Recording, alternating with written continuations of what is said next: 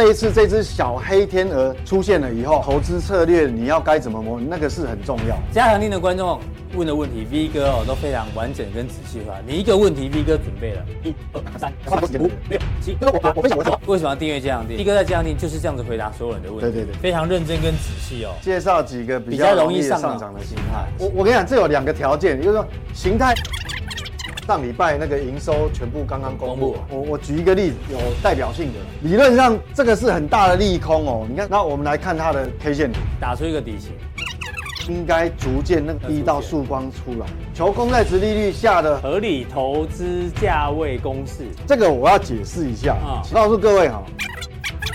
这是圣杯，你知道吗？为什么会卖一半呢？因为我用礼拜四盘中最高价去跑，那跑出来之后，跑出来差不多，跟公债差不多啊，就不吸引我了嘛。嗯，以后这个公式哈会放在加强定给各位用，这个界面啊快要完成。如果贪心一点，想连这个鱼尾巴都要，想要卖最高点，我用个逻辑，如果在，我举个例子哦，用 K 线这边是不是有个长上影线？如果想在加息周期停止前。利用美债期货一空一多来套利，有没有这样的产品？我告诉你哦，回答得很清楚了，我都没有模棱两可哦。加强电呢，要跟各位讲说，盘势反转后的多空操作法则，用很简单的判断，大家在选股或者是做大盘的操作上呢，提供给各位做一个参考。盘势反转的基本面的多空操作呢，要注意的几个项目。第一个项目呢，就是好强势股，这是在。就用个股来做范例教学。然后第一档，货柜三雄昨天都留一根长长带量的上影线，重要的是在它往上的机会就比较大。爆粉所问的做美国天然气的技术教学，点掉这里跟这里，你就可以获得它的一个区间哦。这个出来就是它一个止跌讯号。这张图卡是用波段来跟各位做说明，这个波段它的低量是这边的量缩是。现在要注意的是一个箱型，它的低量是，万一它就是一个跌势确立，各位要用这个去做一个未来会不会破低的一个参考。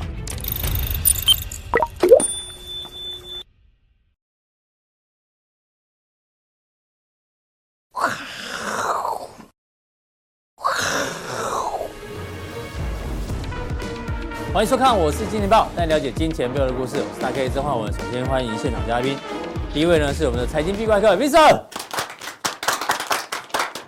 第二位呢是在线上的嘉义大仁哥，欢迎。好，这个台北股市今天非常厉害哦，说真的，今天呢是一个开低走高，中场涨了三十四点，还收在相对高点哦，完全没有受到美股上周五连续下跌的一个影响。当然，还有另外一个原因在于陆港股今天特别强哦。那待会呢，V 怪客会一并帮大家做这一个分享。那这个礼拜呢，一开始哦，我们一定要先讨论这件事情。台湾这个 WBC 比赛啊，真的有点可惜啊，最后没有没有晋级到这个东京去打这个后面的赛事哦。但是呢，网络上大家都在讨论这件事情，到底古巴投手有没有作弊？有没有作弊？有没有作弊？有没有？我们那个丙丙总丙总出来说有，他的裤子怪怪的。手上可能有抹一些什么外部物质啊，等等嘛，要不然一般投手裤子通常都很干净，因为它不用滑垒，有没有？对不对？啊，这是什么？然后，然后手你看摸一下，然后搓又搓一搓，对不对？然后检查完毕之后呢，当然这个大联盟的裁判去检查之后，哎，发觉还好，好好像没作弊啊，就让他继续投，就他就不投了。他说我手突然抽筋，哦，然后就下就下去休息了。下去休息之后也。那个镜头还是拍着他，那没没有接受治疗哦，所以感觉好像这个 就是你讲的，所以今天麻烦大家留言一下，认为古巴有作弊的，请留言好不好？对不对？这个太可恶了，真的太可恶了哈。那为什么聊到这个呢？要聊到这个，要跟 V 哥来讨论一下，FED 有没有作弊？因为呢，美股连续重挫在于这一个我们讲的，没有，我们不能输不起啦。我们没有，没有，我没有输不起呀。对，那什么？要不然你跟我讲这是什么？哎，这是比死吗？也不是啊。看球赛我是不知道，因为棒球我不懂啊。对，所以这个是有作弊嫌疑，就对了。绝对有啊！台湾人都觉得他作弊啊。裤子这，对啊，这个没有按摩按摩抹抹东西有什么效果？抹东西就是让你控球会更好。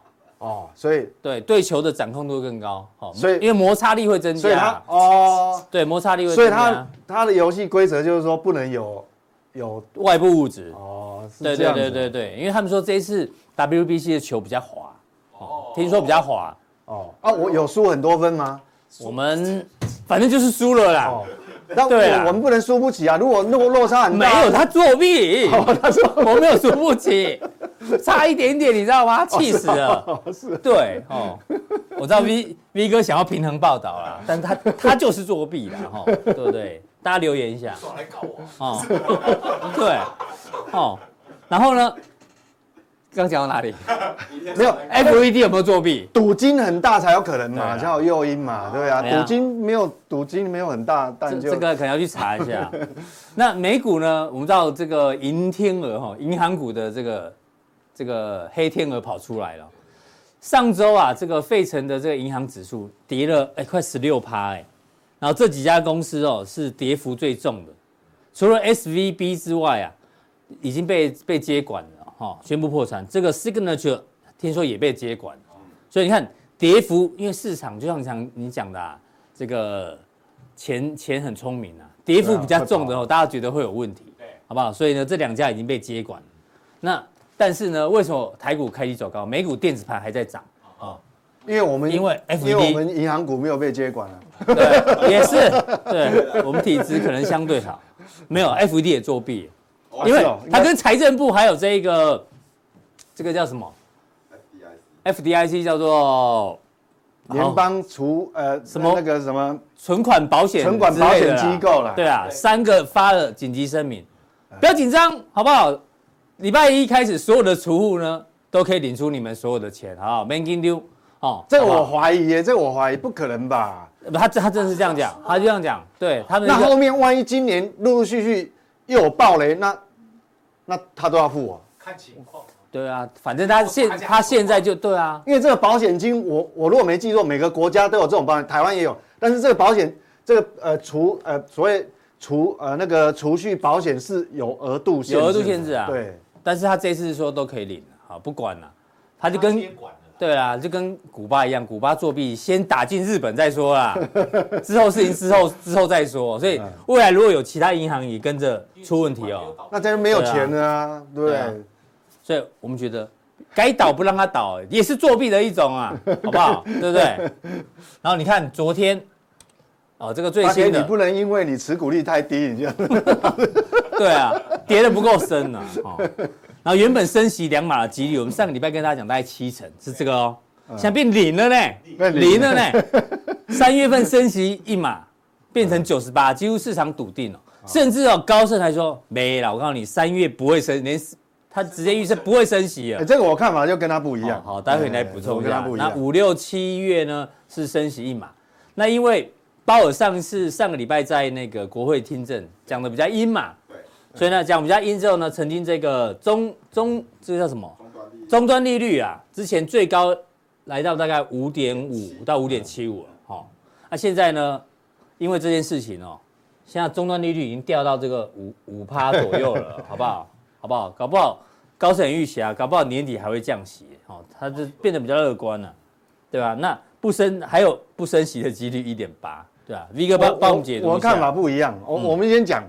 假设阴谋论了，嗯，你像假设 FED 呃如果不升息的话，嗯，就假设他心里面不想升息的话，那应该就不会，就不会有这个，他就不会出来救这一，应该他就是按照规则嘛，比如说你你呃二十五万美金以下的存款，我通通保障，嗯哼，超过了不好意思，我们就。按照正常的，就是那个游戏规则、破产程序来跑嘛。对，因为你破产程序之后，你一定要拍卖他资产，最后就是清算嘛，呃、清算你存款户，但是优先优先嘛，就是按照呃所谓的规范，嗯哼，我就按照规范走，他应该不会说是所有资金，因为因为你这样看哈，我为什么这样讲？如如果他不想升升息的话，他就。希望美股跌多一点，嗯哼，他就让它破产就好了，应该就不会去救了，不会去救它，就让这一直跌就好了。对，所以我所以我第一时间我我的想法是说，FED 心里面一定还想打算要升息，嗯哼，所以先把这个这个利空把它抹平了，对，所以去救它，因为救它，救了以后 save 就像今天早上一呃六点钟一起床看开盘，哇，道琼一开盘就。道琼大大涨三百点，嗯，那代表就没事了嘛？对，那既然没事，那他就可以升息，不一定就可以继续升，对不对？所以你认为是升？你认为应该是下个礼拜的升息，应该也是升一码？应该还是升息了。哦，好，对，所以因为因为他他如果心里面不想升息，就不要救了。对，就不要就顺，因为顺顺着这个市场让它下去，他就不用升息。所以我觉得，那另外另外一个角度是这样讲，就你看。这一轮升息哈，嗯，本来预计是要收刮所有新兴市场，嗯哼，结果你看，去年第四季是，结果不小心把自己的盟友欧洲给英国。搞得很惨，英国退休金出问题，你看一个那个什么什么瑞士信贷，瑞士信贷差点挂掉。啊，也没事嘛，嗯，就想办法就把它抹平了，因为他们有那个就是可以，呃资呃就是拆借美元的机制嘛，嗯哼，那你看英国养老基金。也没事，问题那么大一个那么大，差一点那个才是大只的黑天鹅，这小只也没事。对，结果一轮升级下来，新兴国家没有一个有事，没有银行倒闭，对不对？东南亚也没有没事，台湾呃这个亚洲国家都没事，结果把自己搞惨。嗯哼，所以我觉得但是人家也也把他救起来，救起来了。对，所以所以所以我觉得他他不甘愿啊，他当然要继续升息啊。嗯哼，他没有收割到别人，怎么收割到自己？不行啊。是。所以一定要继续升息嘛，啊，继续升息就不能让自己有事，所以就赶快 save，OK，把它补掉。好，所以这是阴谋论啊。那我们看实际上 f r e d Watch 来看啊，这其实最近哦震荡幅度非常大哈。你看，哇，这这五条曲线，你看这边是不是一团乱，好乱哦，上冲下洗啊。对啊，好乱哦。嗯，这叫周星驰来看，他还会觉得哇，你把我搞得好乱，对不对？你看，真的，你看你你看哦。我们以这个几率最低的掉到谷底这一条线，嗯，你看啊，这个五点五到五点七五，就是今年的啦，哈，这个就是升息的，那个顶顶部在哪里？五点五到五点七五，哎，你看它现在是在这边，对不对？嗯哼，你知道吗？不过才一个多礼拜以前，它还是冠军呢，哎，真的，哎，在这里这里这里啊，它还是冠军呢，嗯，那排第二的现在也很难了嘛，连五点二五到五点五都很难了嘛，掉到掉六点四八，哎。人家这一条线本来也在也很高呢，也曾经拿过冠军，在更早之前都是冠军，是冠军呢。嗯哼，这好乱啊，才这个才一个多礼拜前而已。那你看现在现在冠军是谁？现在现在这条绿色的，变成是哦，几率是三三点八趴。对，你看它不到五哎，四点七五到五而已。所以所以最对呀，没有这就跟这一次那个经典赛啊，所以最近很乱的赛程表一样，大家都两胜两败。都很乱啊，对啊，很乱，麻花卷在一起。对啊，是不是因为赌金太大？我 我不知道。所以你看嘛，现在连四点五到四点七五，现在哇，穿那么快。对，所以这个就这有点像高盛那一派的啦。嗯哼，哦，他就是认为说可能三月可能不升息，所以不升息，所以才会跳的。所以有一点乱。嗯，但是说实话，我们也说不准，所以我觉得就不要猜了。嗯哼，但是我主观的啦，我个人主观，我认为下礼拜还是会还是会升，还是会升息。嗯，好。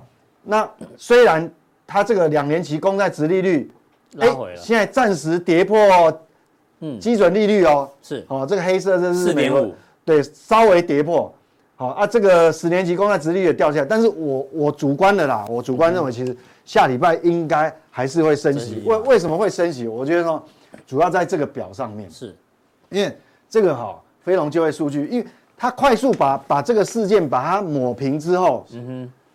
他第一个当然就是想办法，就是他的想法就是不要让它扩散，对，就不要让它，就让这个储户哦能够安心，嗯哼，啊，不然就连锁效应，因为你你前面讲嘛，对啊，如果挤兑的话还得了，对，因为大家都想说，哎，那其他的那个地方银行会有事，小银行会紧张，对，会紧张。那我我觉得他把这个事情抹平，那当然就回归基本面了嘛，回归他原本的步骤，就继续升息。对，那回归基本面，我们来看，他会不会升息？如如果这个事情被他抹平了以后。就这个小只黑天鹅还没长大，就被他捕杀了，是就被他捕杀。对，那那回归基本面，我们来看哦，这个非农就业新增人数哦，三十一万呢，就这呢，就哦，这个单位是千人嘛，嗯，这个还是很可怕。对，就是说你想想看，就是他这个就业还是很热，就是缺工啊，嗯，缺工还是还是很缺嘛，不然不会这样子嘛。对，新增就业不会那么多。那如果说你是在劳动参与率下降的状况之下，那我们可以合理解释说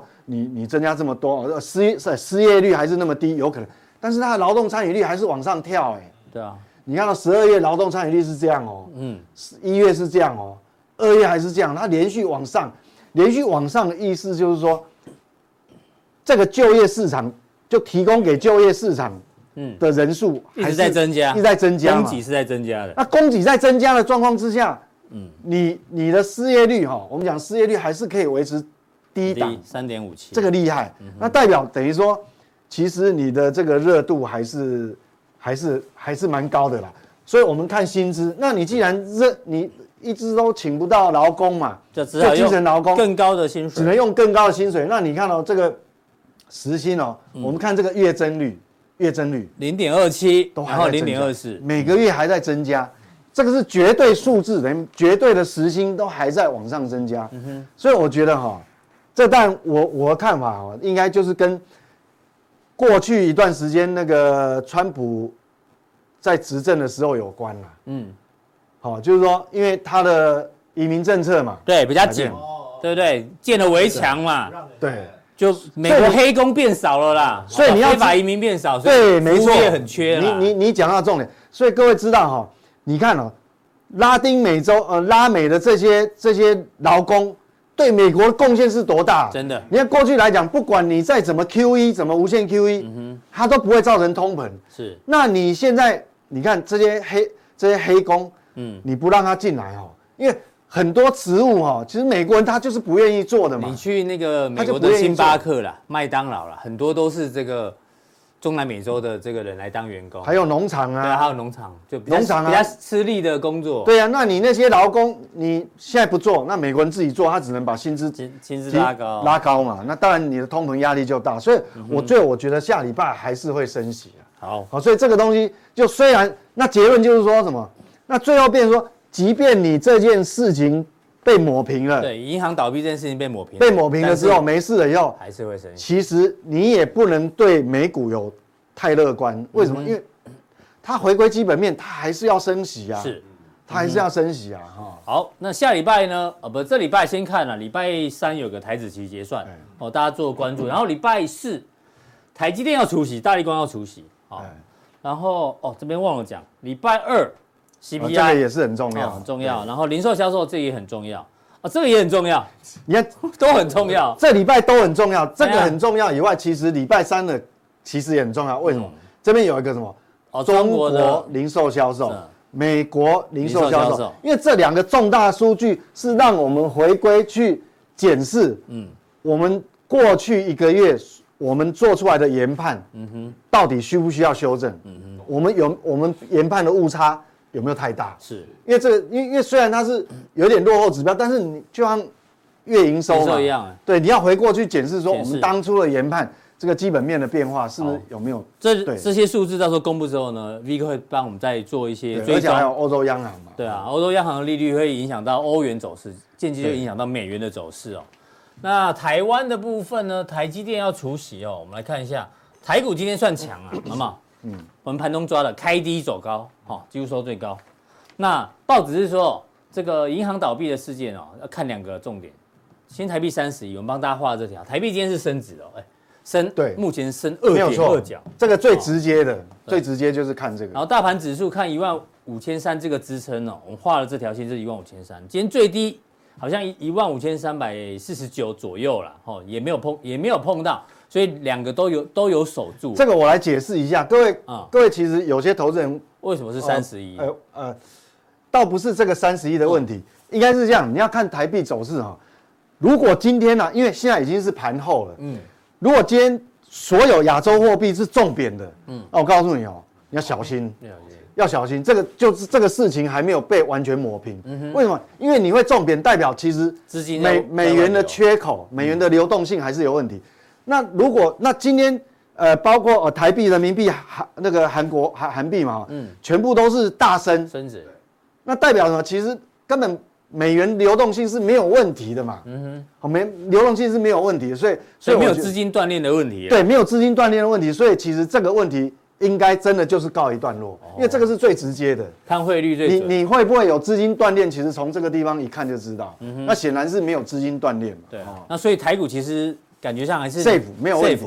你讲的可能这个区间持续下去了，但是这个。对，但是这个不是我们最喜欢的结果了。嗯哼，因为指 指数区间的话，就变成选股很重要了。对，因为因为你指数区间变成我们我们希望很便宜的价格就就没有出现嘛。对，这也是很无奈啊。好，这个台股也跟大家解读完了，最后呢，我们延续一下。对，那还有一个很重要问题哈，这个是我们把它拉到为什么拉到普通地？因为这个对很多投资人哈也很想知道为什么？因为我们对大陆景气的看法，因为我知道。台面上很多投资人对，就是他们有在存存这种高高股息的标的，比如说零零五六啊，啊还有一个是很特别，是是呃是国内挂牌的一零零八八二，对，国内挂牌，但是它的标的是是这个香港的对。呃港股。这个许玉广问的问题是在降定的，但是我们觉得这个也很重要，所以呢特地放在对，我们把它拉回来。我们讲哦，针对中国的景气的问题，因为自从解封之后哈，那到底。看法是这样，我们今天再做一个一个总结哈。是，第一个我们先看大环境有没有那个环境让它让它可以上来。嗯，那最我们要先看货币嘛。嗯，好，就是说你你要上来一定要有那个酝酿那个那个，就好像那个培养皿一样。是，培养皿。你看哦，这个是社会融资的规模，那社会融资的规模哈，绝对值它一定往上，这没有问题。但是主要我们要看年增率，因为这个是。社融的规模就是总量，嗯，但是除了总量以外，我们要看这个年增率，绿色。那它这个这个年增率开始往下跳，哦、很陡呢。那代表什么？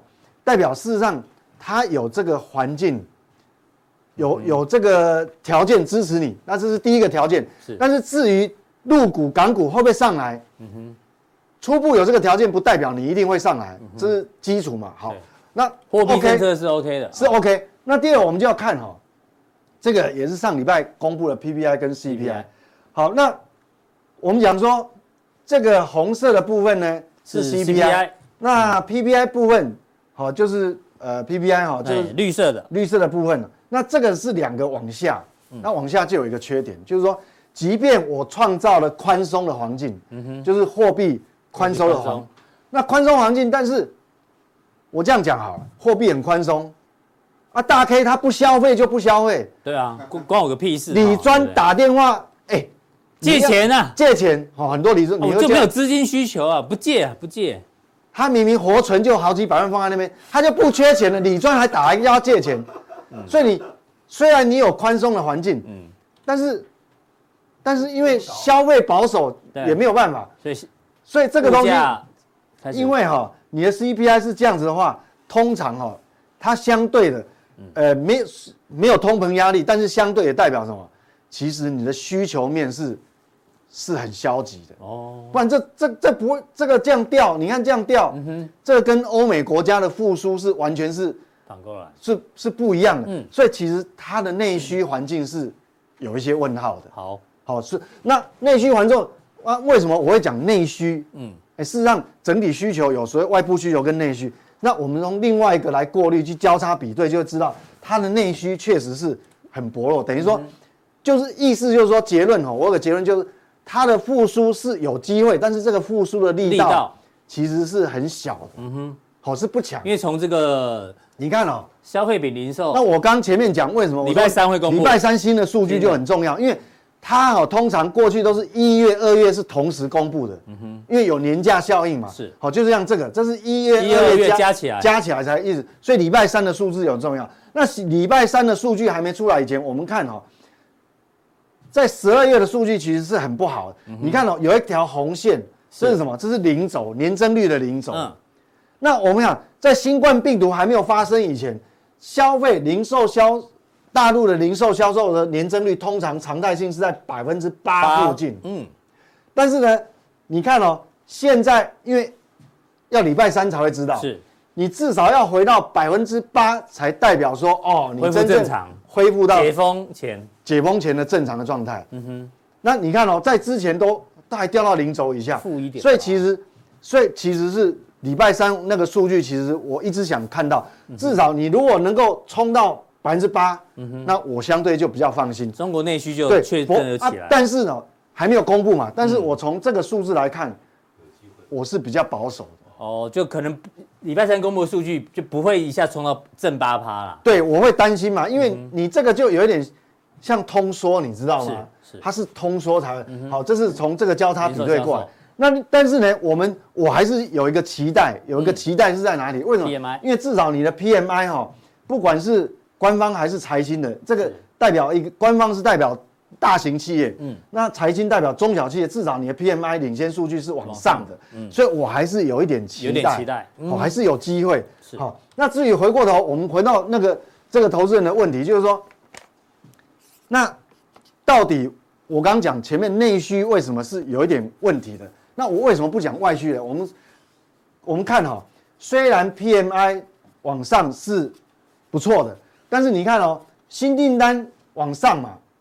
但是你如果看到新出口订单哦，嗯哦，原来这个新订单的复苏呢，完全都是在外部的，是哦，你看哦，对，出口订单嘛，出口订单从四十六跳到五十二，这是这是非常可怕的这种一次六个百分点，代表你整体而言新订单大部分都是外外部需求，嗯等于都是这个因为解封以后，突然你过去欠欧洲的、欠德国的、欠荷兰的订单。或欠美国的，不管是什么，呃，消费型的订单，对，你一次，嗯哼，好，就是就是就是把这个生产生产完了，赶快去交货，生产完赶快出口，对，但是内需还是，嗯哼，会有一些疑问的啦，哈，所以我还是其，我们就要礼拜三的数据就很重要，是。那至于说这个问题哈，我们回到他的问题，他问了这一档零八零零八八二这个 ETF，对这一档，那既然呢？既然内部这个需求还是有呃这个力道力道不够强，嗯、那我们就要看哦，中信中国这一档，我们来先来看这个标的是怎样，它是追踪呃这个在香港挂牌就恒生，嗯，它是高股息嘛，嗯哼，那我们就要来看哦，到底划得来划不来？你看哦，呃，这个哈、哦，它现在市价是大约是这个样子，十二点零九，好，那很重要，我们要看你的成本是什么。你要看这个它的管理费用其实不低哦，不低耶，一点三八哦，这不低哦。像我们零零五呃零零五零零零五六其实都没有这么高，嗯，所以这个是对投资人稍微比较不利的。那还有一个不利的地方，因为它这个基金成立两年而已，嗯哼，好，那我们追踪的数据还不够多，嗯哼，好好，但是至少呢，它有正常配息，是。好，我们后面看，那我们先看的内容物。内容物来讲哈，金融占第一个金融就占四十一趴，嗯，好，那不动产占了九趴，是，这个就有个问题，就这个就比较我不喜欢的，我直接讲我个人的感受，为什么？因为全世界在未来一段时间，未来半年，现在是出现一只小天鹅，马上被围捕，对，干掉了，嗯是，它万一又出现一个比较大只的天鹅的时候，嗯，哎，这是金融啊，嗯哼，这是地产，那我们知道。大陆的地产是不是是不是就进入一个复苏轨道？嗯哼，还是我告诉你，还早嘞，还早。哦，这还早嘛，所以这个就不是那这两个就占五成。对，那不动产如果没办法复苏的话，其实他们也会有压力啊。嗯哼，所以这个占五成就会我比较有疑虑的地方啊。这个这个各位自己要求衡量，代表说你可以去投资它，但是你不能重压。嗯哼，就我不建议重压，为什么？因为这个。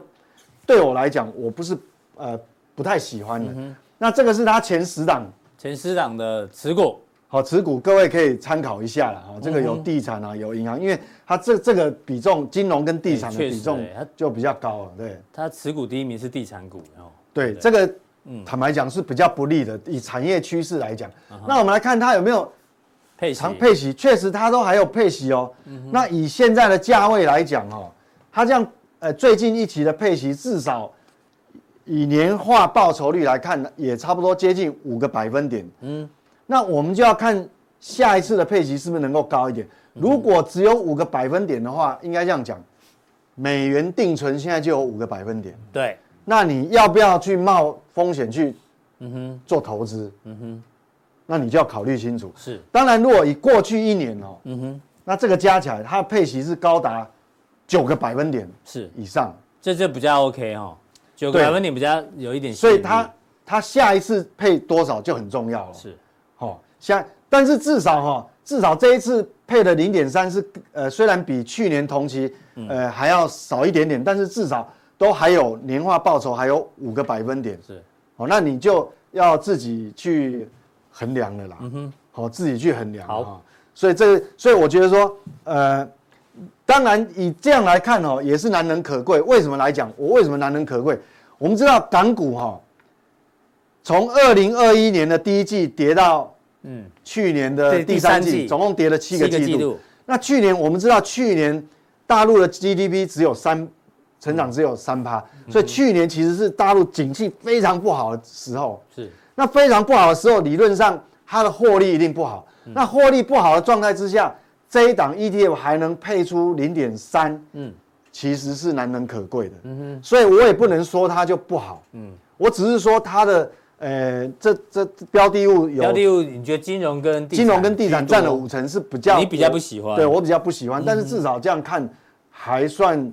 可以了，所以自己去衡量，所以也不是特别好，但是也没有说它不好，所以各位就要衡量自己的比重。所以我这样哈，应该呃有回答到你的问题，就有对，就是它的缺点在哪里，我已经告诉你。你看哦，嗯，加强定的观众问的问题，V 哥哦都非常完整跟仔细化。你一个问题，V 哥准备了一、二、三，哎，花蛮多时间的，对对对，六、七，就是说我我我分享我的看法。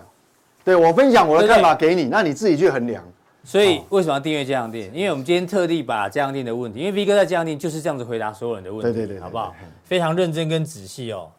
对啊，还有很多很重要的问题哦。其实跟你的投资，尤其是这一次这一次这只小黑天鹅出现了以后，嗯，好，那有很多投资策略，你要该怎么摸，那个是很重要。三个传送门任选一个就可以加入加强錠，然后呢，可以这个留言问问题哦。那当然，今天 V 哥也要回答问题之外，我们看一下问题有哪些哦。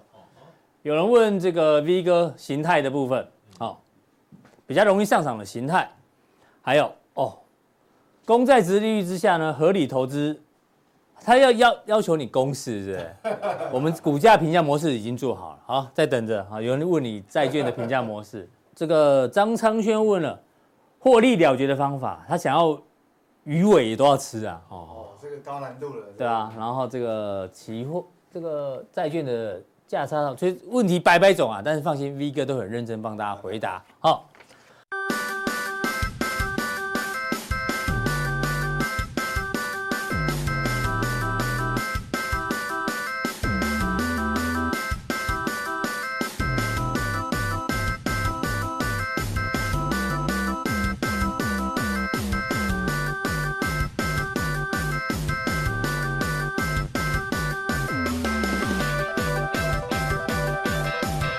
下一位来宾呢，是在线上的这个大仁哥，大仁哥一样要从这个矽谷银行倒闭这件事情谈起哦。不过呢，我们看一下叶伦的看法。叶伦说：“这财政部长别惊了，我们有充足的信心，好不好？美国银行体系充满了韧性，哦。然后这个前财政部长桑莫斯呢，放心，不会构成系统性风险，大家反应过度了，哦。然后呢，这个艾克曼大家都应该知道他，Bill Ackman 避险基金的这一个操盘者，他说。”这个紧急措施呢是非常正确的哦，虽然这不算是任何形式的救助呢，但是呢，有人要负责啦。但是他认为，这个他们出来做紧急声明呢是对的。那我们来观察一下大仁哥怎么看这件事情。各位，我是金钱报的听众朋友，大家好，我是杰的大仁哥。陈主刚刚大概为我们讲的矽谷 S V V 银行所带来的一切风暴以后呢，有。财政官员，还有一般的投资者，还有专业的投资者，他们有不同的看看法。但是把它归纳很简单的归纳，就是政府官员总是比较乐观啊，认为说啊，这个也是没有大大家是过过分的解读了，哎，也是没有那么严重等等。但是呢，投资者来讲的话，就是用非常比较严肃的口吻来对待，说相关的人员应该要。负责任啊，这个就是比较重的口气哈。但是呢，一家银行要倒闭，说倒就倒吗？当然，它在这个过程中必然是累积了非常多的一些金融事件，让它没有办法支持它的正常盈利之下，才会产生这种倒闭的行为。既然一家银行倒闭，我们要去探讨它，它为什么倒闭？所以说我今天的主题就是说，SVB 捅了升息的马蜂窝，也就是说这一件事情真正的主角就是升息的原因。我们再来就来用今天的图卡来跟各位做说明。好，我们的图卡就是升息捅了马蜂窝，哈，空头大军倾巢而出。我们都知道，蜂窝你都没有去动它的话，人家就是过得非常有秩秩序的来来往往，哈，都不会对人怎么样。但是你把它捅破以后呢，整个蜜蜂就会倾巢而出。蜜蜂倾巢而出的结果就是说，它的目标就不确定了。它的活动范围就不确定了，好像我们这一次的金融事件一样。矽谷银行它把这个蜂窝把它捅破以后呢，整个资金的流向哦，整个不敢为人知的一些各企业或者是各银行的投资秘密，可能就会重新的来检视它。因此呢，是不是会造成空头大军的倾巢而出？我们来做以下的说明。这个是二月八号的图卡，我就跟各位提醒说，恶性循环经济的阶段表哦，阶阶段表。但是这张阶段表有一个比较有趣的是，好像这些前面的前面的订单减少、无形价增加、收入降低、消费减减少、营收续减，然后现现金流会减少。这边有这些现象以后，才会来到倒闭潮。但是这前面的通通没有，就直接跳过债务危机跟倒闭啊，这个也没有，到目前都没有。所以说，这个是由它的结果去推论到说，前面还没发生，为什么会有这个结结果？可能就是前面的这一些条件，通通是一个假象。通通是一个假象而已，假象当然是跟营收、跟订单有关。还，为什么订单跟营收没有减少的很多，但是银行就受不了？当然原因就是升息啊。所以说前面通通没有出现，但是直接到后面来产生的债务危机跟倒闭潮的再再现，就是西谷银行它所捅出的马蜂窝的一个。原始点位哈，那么后面已经爆发了，前面可能就会陆陆续的会数据不好的数据就会慢慢的出来，这个是大家往后要去看的一些讯息所在。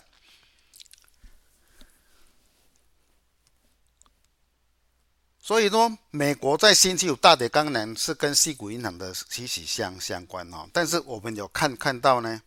短期利率飙升，投资人涌入现金投资的货币基金达到四点九兆美元，来到历史的新新高点，就是避险的避险投资者的避险心态涌涌出，好像投资在资本市市场是有风险的，所以说才把资金转到货币市场去。还有呢，二月农业的就业数据来讲的话，都还是增加的，而且超于预预估。虽然是低于元月份，但是呢，它还是就业率还是非常非常的高哦，就业率还是非常非常非常的高。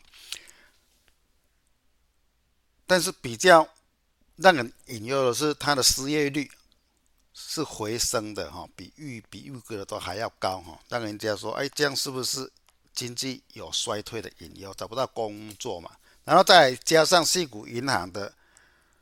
倒闭为经济衰退的一个警讯，但是这个警警讯呢，又让乐观派认为说啊，三月升息的力道可能由两码会减为一码，这个是比较乐观派的。哎，你只要你升息没那么强的话，那么股市应该就是会涨啊？是这样吗？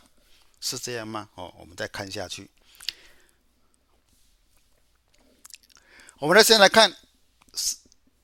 矽谷银行倒闭的成因或后果，大略把它归类为几个程序。第一个就是说，升息降低了投资人的风险胃纳值，胃纳值也就是说风险你能够接受的风险值，也就是说降低了你能够接受的风险值，也就是说升息造就了成本的增加，或者是你投资者能够去。本来在资本市场享受到的高值利率已经大为降低，所以说你的风险的那位置就会降降低，这个是升息必然带来的一些负面影响。再来呢，创新公司募集资金的增成本增加，就就很简单嘛，因为你的利利息增加了嘛，所以说像银行提领现金增加现。现金流，因为你的付出要增加，当然你必须向银行提领更多的现金来增加你企业的现金流。好，再来呢，矽谷银行为了满足客户的需求，认赔卖出证券投资组合高达十八亿美元。也就是说，我们银行非常简单的一个资本杠杆，就是存款者给他。比较低的利息，然后去投资比较高获利的商品啊。但是呢，因为我们去年各家银行都一样，债券惨赔，但是呢，债券预估说今年会会涨，所以说银行并没有大量的的卖出它的一些投资商商品。但是，系股银行为了要现金的需求，所以他就必须要认赔，把它的。投资组合把它卖卖掉啊，这个是因为现金的关系。好，再来，他呢宣布出售股权，哦，包括他的债债权，是星期五当天大跌了，股价大跌了百分之六十，造就他必败、必倒闭的一个最后的一根草。那么客户看到这样，当然就会出现挤兑潮，售股的机会当然就会失败，因此宣布破产。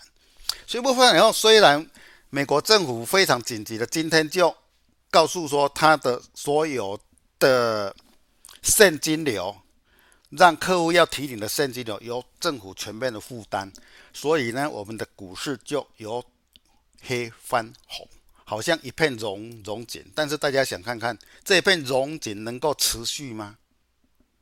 或是只是一个个案的一个融景而已？但是它告诉我们的一件事。因为升息的关系，造就企业或银行的现金流部位开始减少，可能会有系统性的风险。大家不可以不留意，有系统风险就是会带动股市未来的压力会更重，不容乐观的去投资。哈，这个大家要稍微注意一下。好，我们来看公债殖利率，就是在星期五那天就飙就飙涨了，价格就飙涨了，然后它的。殖利率就直接往下掉啊，价格飙涨，所以说在星期五的债券市场哦，算是一片融景了，因为避险的资金都已经蜂拥而至了哈，怕会有资本市场会有一些股票市场会有一些难以控制的局面啊。然后呢，我们来看黄金市场也是一样，连。连两天的大涨，连两天的大涨，今天也是涨的，所以说代表说整个资本市场的避险风气哦，大家是一致的说认为这个市场是有一定的风险，所以说债券涨，然后黄金也涨啊，还有一个代表一个风险值的标的，当然就是 VIX，VIX 也是连续涨了两天，虽然来。留下一个长长的上影线，但是代表说投资人对现在的市场是不确定的，然后危险度是增加的，风险性也是要去承担风险的那位置也是减减少了，所以说在风吹草动以后，就会让人家觉得是有一定的风险哦，让 VIX 就大涨哦，虽然留下上影线，但是这个是告诉。各位说，是不是经济衰退造成股市压力已经来临了？哈，由这些数据可以看看到，说这件事件真的是并没有我个人认为啦，并没有官员讲的那么样的，好像是想太多了哈。大家还是要以投资人的一些理性的观点来看这件事哈。好，我们来看美元的是一样啊，这两天就急速的往下降啊，都一样，这个都是跟系统风险有关系，都就是一些避险的资金已经开始在往比较安全的市场去做布局了。我们来看台币来讲的话，今天是大幅的升值两角，诶，也是因为大幅升值两角，好像让投资者说，哎，台币美国市场是危险的，是不是？整个资金会流到我们新兴市场，包括我们台湾市市场的股股市的一些想象，所以才让台股也是开低走高，由黑翻翻红的一个主因啊。今天台币是这个是。它是大升了两角多哈。好，我们来看道琼的日线 K 棒哈，要跟各位讲的是